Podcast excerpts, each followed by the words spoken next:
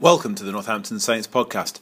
In the week that the team opens its European Rugby Champions Cup campaign against Montpellier, we have an extended chat with Calum Clark about his return to action. But last weekend saw the sad passing of a true legend of Saints, England, and Lions rugby, Dickie Jeeps. A scrum half, Jeeps played nearly 300 times for the Saints over 13 seasons, as well as winning 24 England caps and being selected for three Lions tours. Geoff Allen, former Saints player and now the stadium announcer on match days, played with Jeeps and took some time this week to remember the experience. He came back to play one more season for Northampton. By this time, he'd retired, and he came back to play one more season. Brought with him Andy Hancock, decent player, and uh, we. The first game he played was down at Pontypool. Awful, filthy, wet night.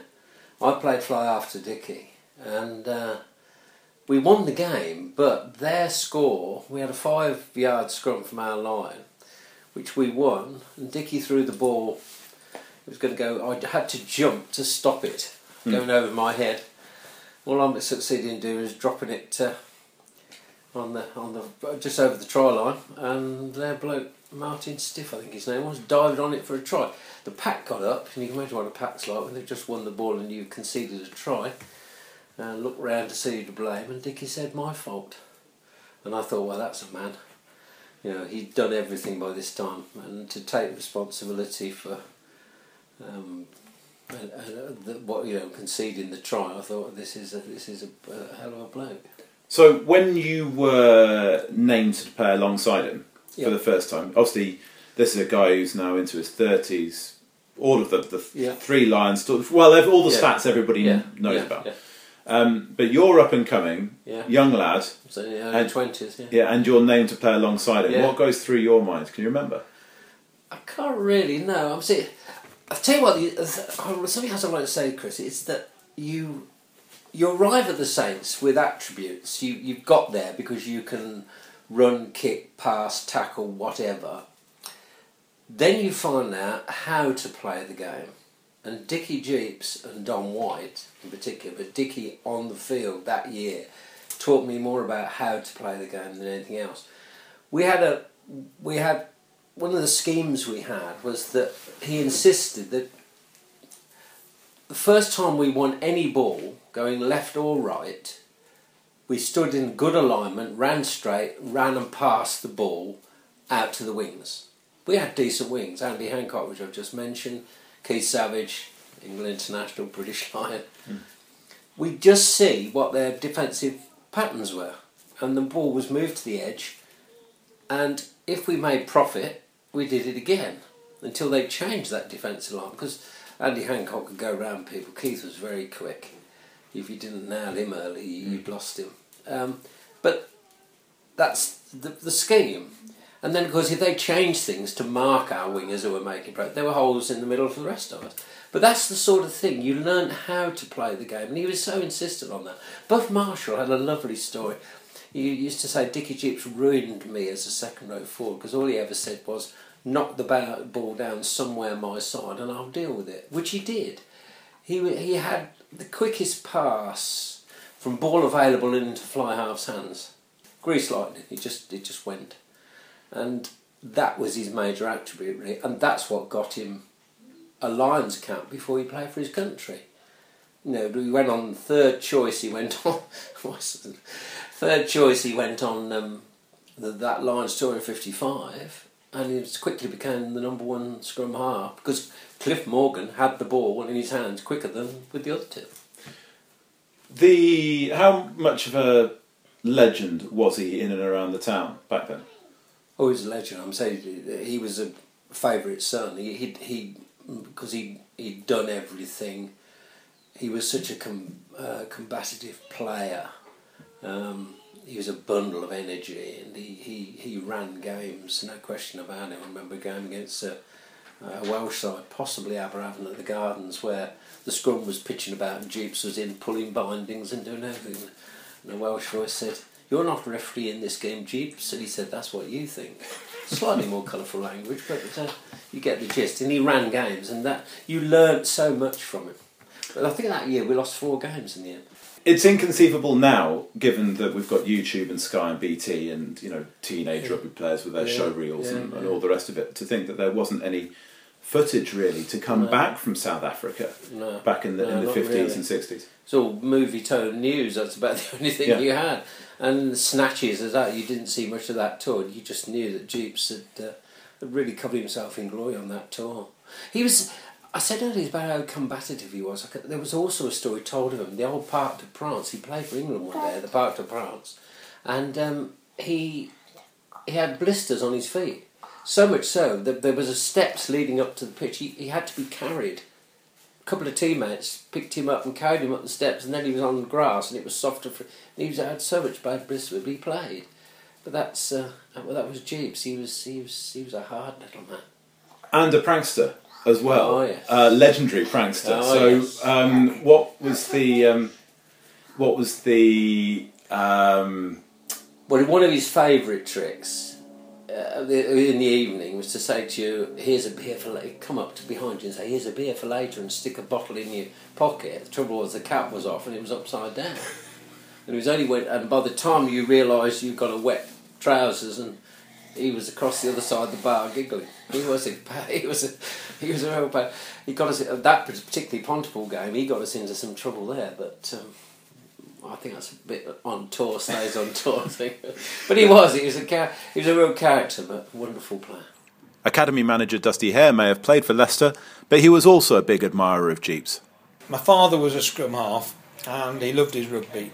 And um, I don't know whether it was a, a remedy of his for to keep me quiet when it was on grandstand the internationals, but uh, uh, in the good old days, I'm talking 50 years ago, ago now, um, we used to watch the uh, internationals uh, very religiously on a Saturday, and um, and obviously I was only a, a young lad, but Dickie Jeeps was a legend and and, and, uh, and, a, and a hero of that side. You'd call him a legend. I mean, the stats alone are, are legendary. Three Lions tours, 13 Test matches, uh, you know, 13 consecutive Test matches as, as captain for England. But you know, as a player, what stood him out to be to be that much better than everybody else? Well, you know, it's, it's, it's easy for me to say now because I've been watching a lot of rugby in my time. But I mean, he had time. He he just he was. Uh, how do you class it? He was, you know, a midfield maestro in, in, in, in boggy rugby, and you know, kick to touch. You, you, you know, it was it wasn't rugby how it's played now. You know, he he was behind um, some good gnarly forwards and just kept putting the forwards in front, of, uh, getting the ball in front of the of the forwards uh, all day long. And um, you know, he, he just had that uh, real good touch, kicking and, uh, and and and passing and running with the ball. It's been interesting doing some research on Jeeps uh, for the obituary that's going into Saturday's program, and he was a um, a a legendary prankster. Uh, when you got into the England side, you know, were there were there people still at, at Twickenham who remembered his japes, so to speak? Um, not that I know of. I mean, I did know that he was a, a prankster. It must have been a scrum half thing because we had Steve Smith in my day, and uh, he was a bit of a bit of a lad with, uh, with in the dressing room. You, you do need those. You need those characters in a dressing room. You need to have those, that that spirit and uh, and sort of takes the pressure off the off the side. I mean, even though it was in the amateur days compared with the professional days now, um, you know, it it's good that you have people like that in the dressing room. Finally, this week we speak to Calum Clark, who recently returned to action after a year on the sidelines due to injury. I started by asking him what emotions he felt when he finally got the okay to play from the club's medical team. I was a bit anxious. I wasn't sure how I was going to hold up, um, but I got through the the game up at Newcastle for the um, for the Wanderers, and um, yeah, I, I just been, just been working from there really and building up each week, and uh, yeah, it- it's been been a long old road. At the season ticket holders forum, the you know um, your well-being came up as a topic, and one of the things that Jim said was in that 40 minutes at Newcastle, he made something like about 20 tackles. Is it important for you as a back rower? Is it getting that first one under the belt to know that everything's as it should be? How important is that? Yeah, of course it's it's important, but in that game, like we didn't have the ball at all for 40 minutes, so any anyone's going to make 20 tackles. It was it was it was a tough workout, and um, uh, I'm still kind of finding my feet and trying to get back to a level that I'm, I feel is acceptable. Um, we've still got a bit of a way to go, personally and, and as a team. Is that um, we'll talk about the team in a minute, but personally, is that the, the hardest thing about coming back when you've had such a long time out? Is to is to get back up because, you know, you know we we've spoken in with with ITV today about getting back up to speed and up to whatever, but the game move, must have moved on massively in, in, in that twelve months. Uh, yeah, I, I hold myself to pretty high standards and expect a lot of myself personally and. Um, I'm always looking for improvement. So uh, when you're coming from, when you're basically starting from nothing to to get back to a level that you you accept, you you're happy at is is tough. Um, but I'll keep keep fighting and keep trying to get there. When you were warming up for the Exeter game, you know you did the full lap, and you know you got a standing ovation from from the Saints supporters. What did that mean to you? Yeah, I, have to say. Um, very grateful for the support of um, the fans, and they were very kind on that night, and I, I you know, very very thankful for what you know their uh, their applause and their their you know welcome back. So um,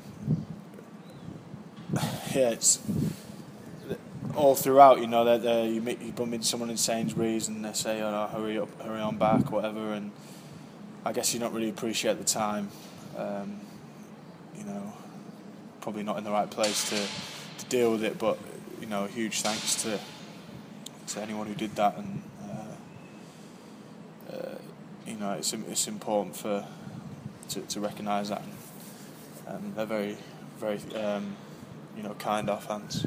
In terms of um, the, the time away, and, and does it make you um, I don't know if appreciates the right word, but does it make you a, approach the the job as a rugby player in a different way, as being a part of a club like this in a different way than, than say when you come in and, and you're straight on, on the on the playing treadmill, so to speak?